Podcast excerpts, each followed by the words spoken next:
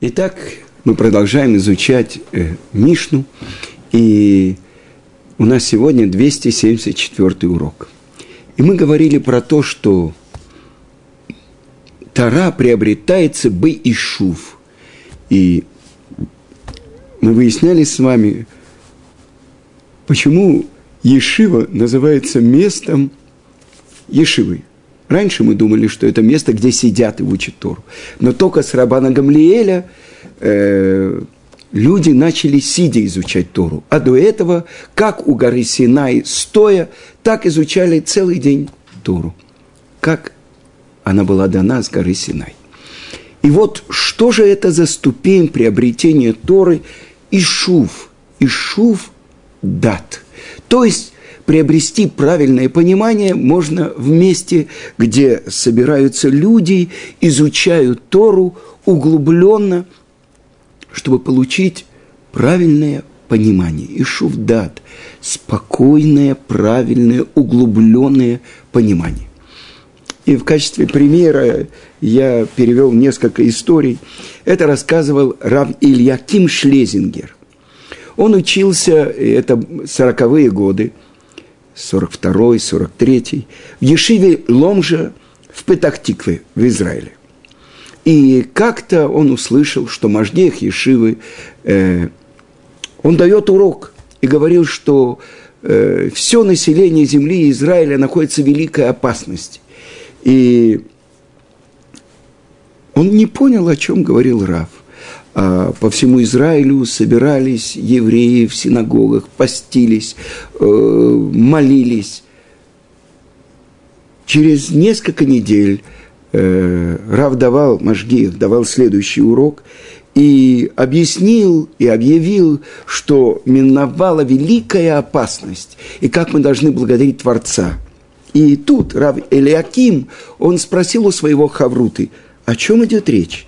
И тот ему объяснил, что Гитлер и Махшмов Зихро, его армия, это армия Ромеля, уже была в Египте, и они приближались к земле Израиля, и произошло удивительное спасение от Творца, что армия Ромеля, это в своих книжках Равыцкак тоже это описывает, что у них не было воды, и они, э, англичане, которые были там, они открыли водопровод, пустили морскую воду, и э, немцы напились этой воды, и, и в общем, э, чудесное стечение обстоятельств.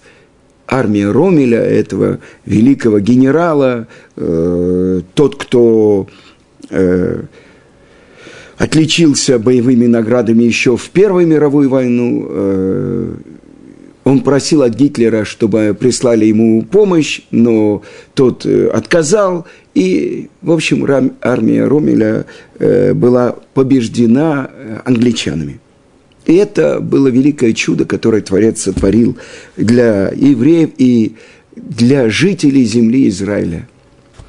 Потому что тогда это было действительно, уже многие начали думать, как спасаться, куда бежать. И ученики видели Рав Элиакима Шлезингера, ученика Ишивы, который занят вопросом, глубоким вопросом, который обсуждался в Талмуде, и не хотели ему мешать. Так вот, нужно ли ученику Ешивы знать последние новости? И я был на уроке у Гаона Равмойша Шапира, который объяснил, что у многих израильтян есть такой ецер слушать каждый час последние новости. И он говорил, что он долго думал, в чем причина этого э, такого интереса, что за час могло произойти. Каждый час э, нужно слушать новости. И он объяснил, что на самом деле это имеет отношение к идолопоклонству. Что это такое? Ведь мы знаем, что Эзра отменил, то есть э, просил у Творца, чтобы уничтожить Ицра де Аводазара, то есть Ецер э, идолопоклонство. Какое же отношение это имеет к тому, чтобы слушать новости идолопоклонства? Я вспомнил одну интересную, э, может быть, анекдот, что жена договорилась с мужем. Все мировые проблемы решает он, а мелкие домашние – она.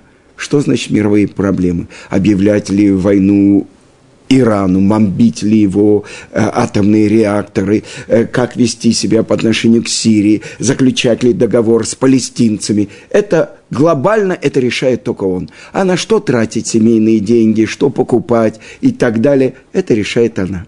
Так вот, объяснил Гаон Рамыш Шапира, что когда человек хочет знать новости, ну какое ему дело, что там происходит где-то в отдаленном уголке Африки или на Мадагаскаре и так далее. Когда он собирает эту информацию, как будто он управляет всем миром. Вы понимаете? Так вот это тип идолопоклонства, когда я царь мира. Поэтому он хочет знать все последние новости. Но мы говорим про то, что в Ешиве приобретается Ишув дат, то есть правильное понимание. Когда человек учится благодаря тому, что он углубленно изучает Талмуд, он учит углубленно смотреть на все то, что происходит в мире. Почему мы обращаемся к великим еврейским мудрецам по многим вопросам жизни, воспитания детей, мира в семье, потому что они видят не на поверхностном уровне, а они видят глазами Торы.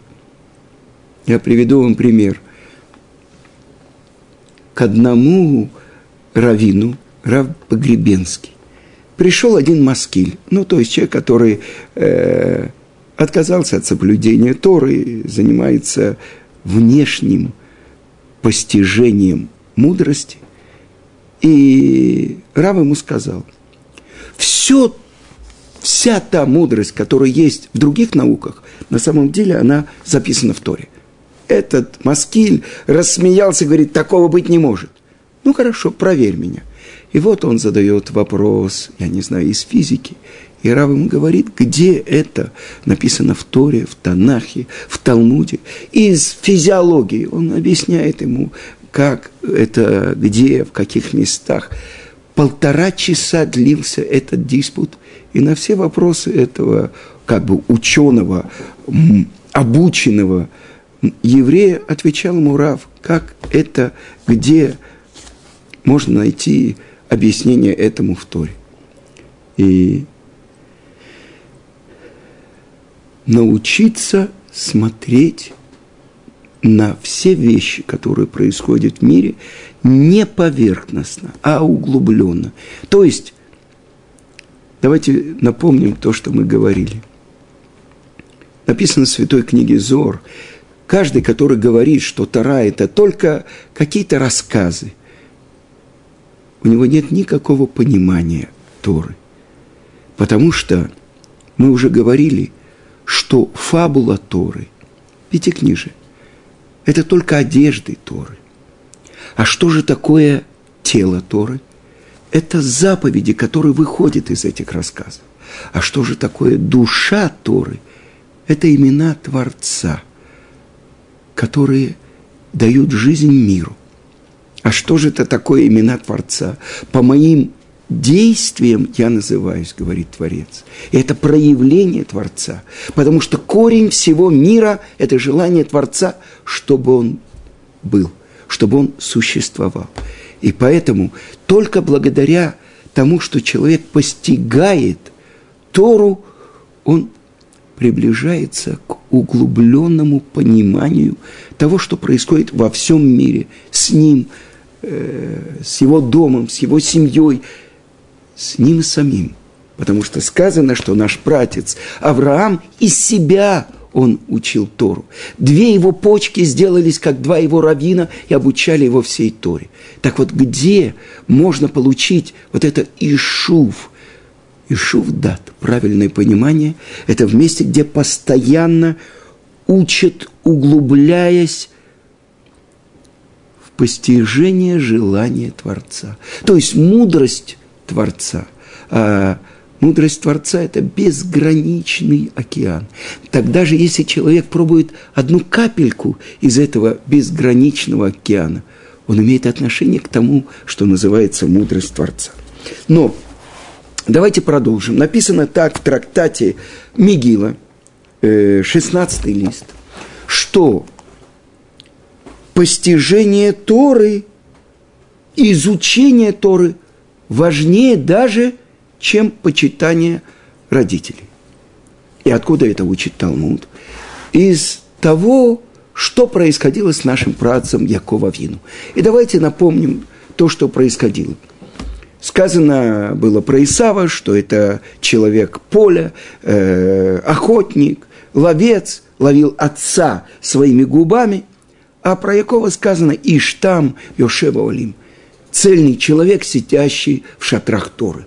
И вот мы уже говорили, в 63 года когда его отцу Ицкаку исполняется 123 года и приближаются годы смерти его матери, Сара Имейну умерла, когда ей было 127 лет, он вызывает своего сына Исава и хочет его благословить. Но Ривка, его жена, которая выросла в доме у злодея своего отца Бетуэля, ее брат Лаван, э, Рамай, сказано Арами – арамеец, на самом деле Рамай – обманщик.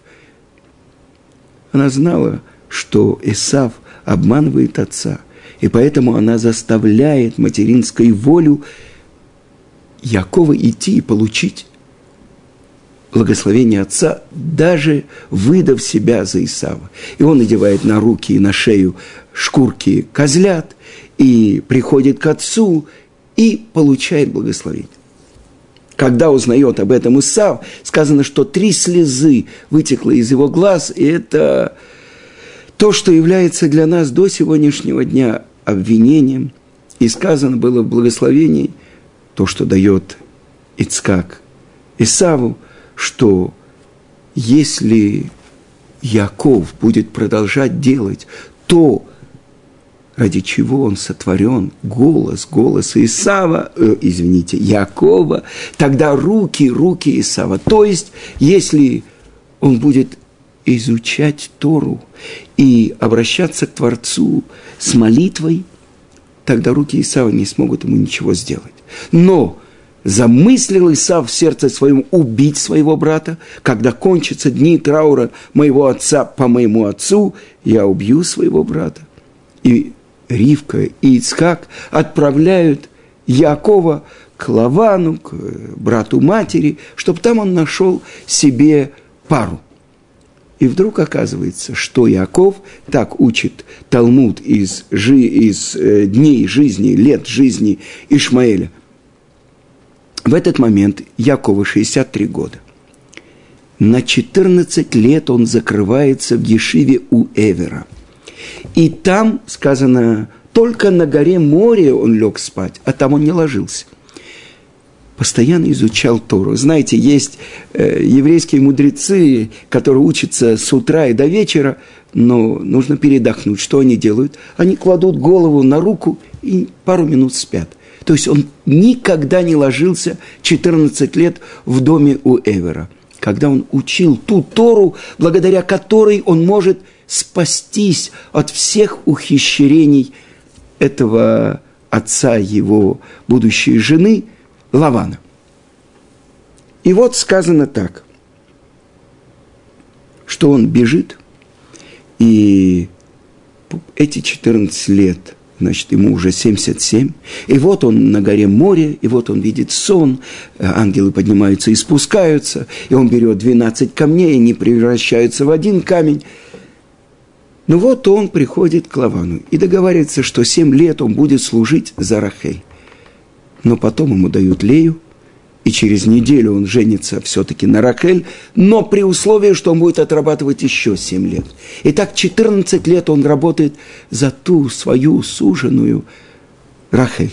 И за это время у него рождаются сыновья, и вот наступает срок, прошло 14 лет – он хочет уходить, но Лаван говорит, что я знаю, я гадал, и я знаю, что все благословение, которое я получил, у него увеличился скот, у него были только дочки, ведь мы знаем, что и Бильха, и Зильпа тоже дочери Лавана, только от наложницы, а не от жены, то есть четыре сестры, Рахель, Лея, Зильпа и Бильха, Бильха и Зильпа.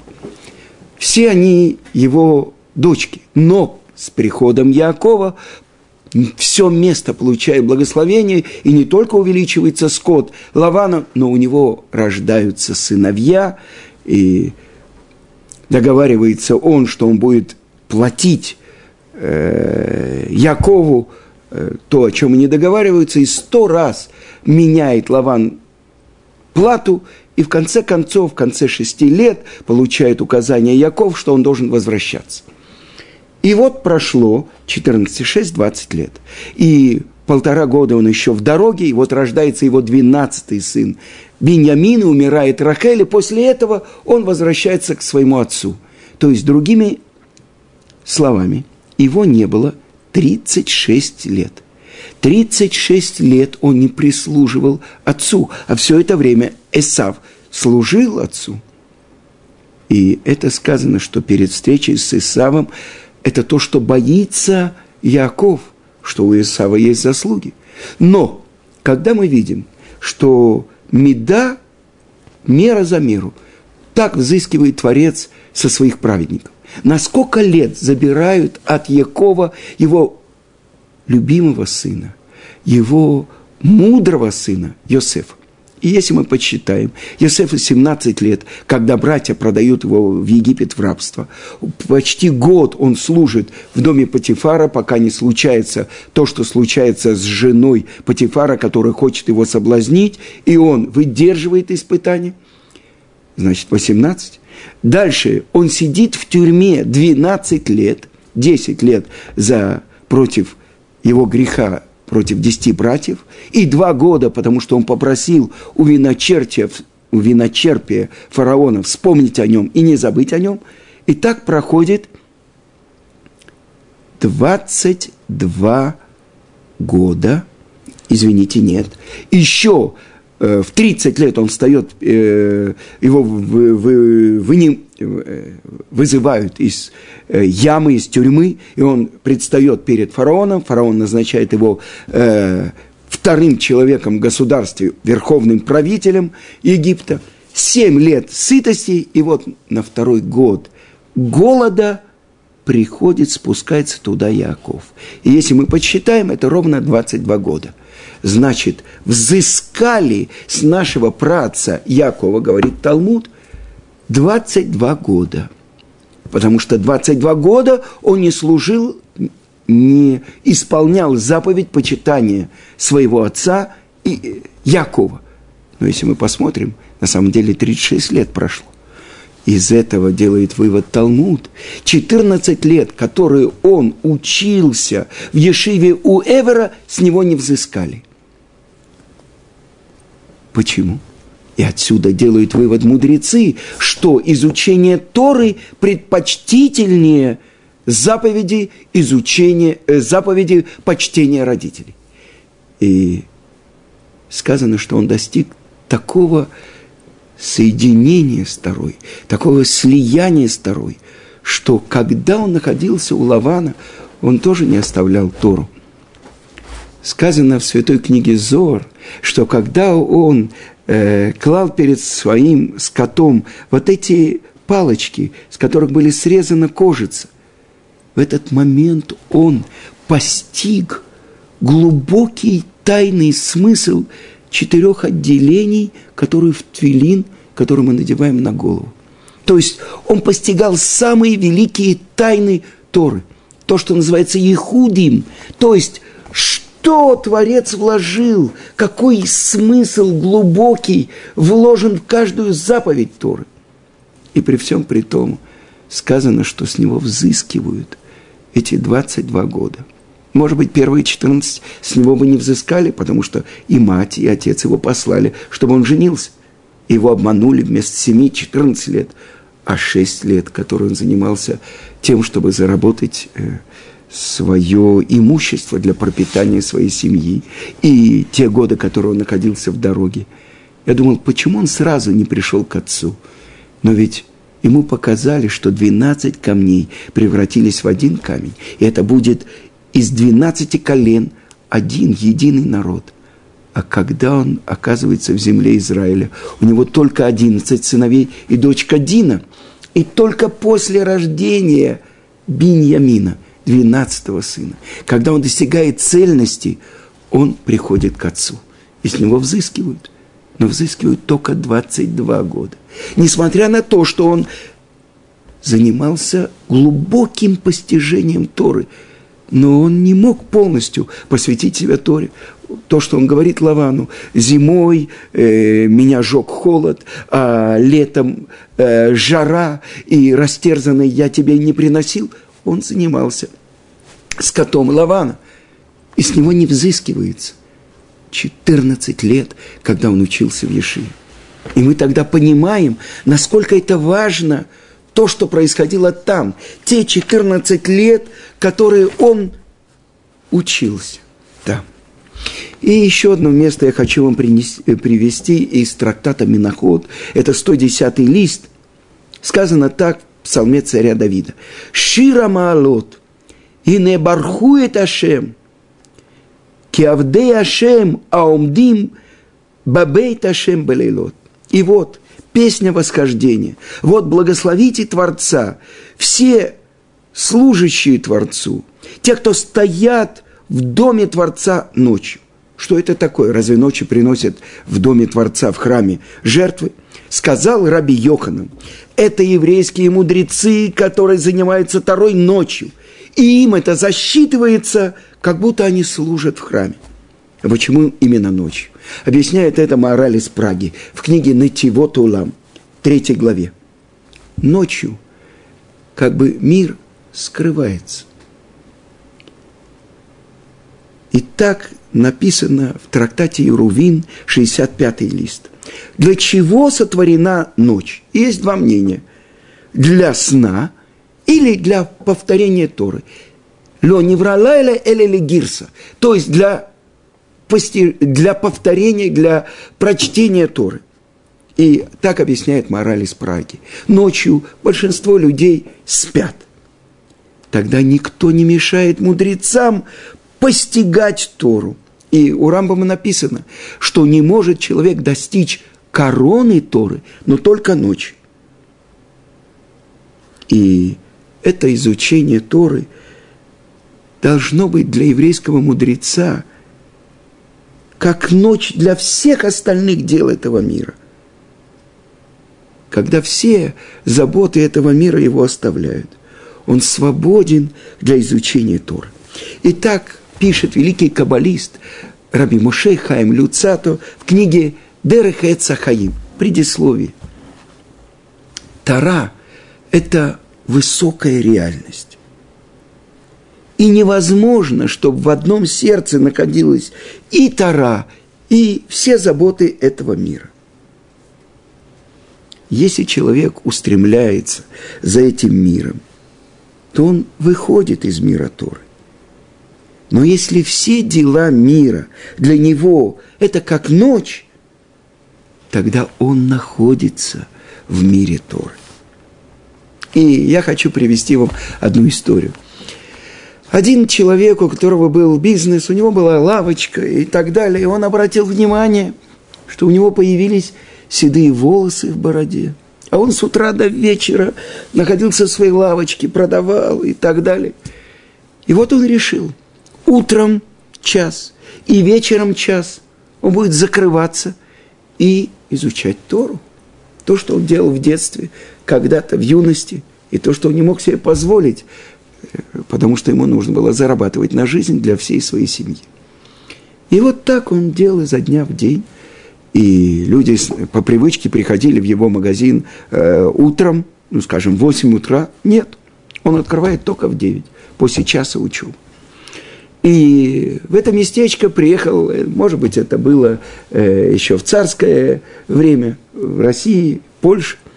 И вот э, отряд солдат Э, их послали, и вот они расположились э, в этом местечке. И офицер пришел и договорился с ним, он будет поставлять им и э, одежды, и сапоги, и каждый день будет приносить им э, еду.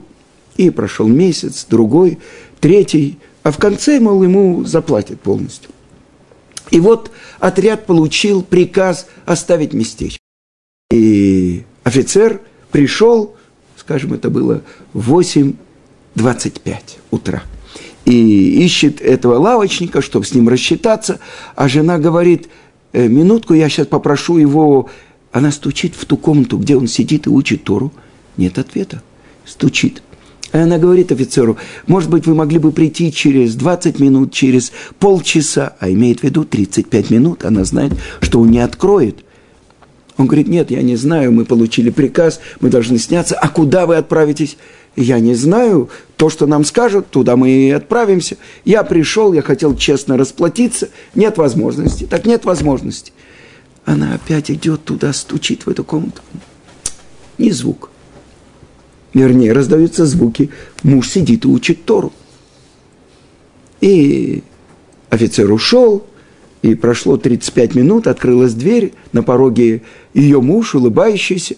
Она говорит, что ты улыбаешься? Мы потеряли столько денег. Три месяца мы их кормили, одевали, все. Он хотел заплатить, а сейчас никаких денег не будет. И отвечает ей муж, скажи мне, а если бы вот когда пришел этот офицер, я бы уже лежал в белом саване. Что ты говоришь? Дурной глаз на себя, чтоб ты нам был здоров. Какие деньги, чтобы нас это касалось? Так подумай, я же жив. И слава Богу, этот час я не вышел. Я учил Тору. У меня есть полный счет. Я сейчас их догоню, я получу деньги. Можешь не волноваться. Но этот час я выиграл для своей жизни в будущем мире. И, конечно, он догнал этого офицера, получил полностью деньги, но он выиграл битву против дурного начала, против сатана.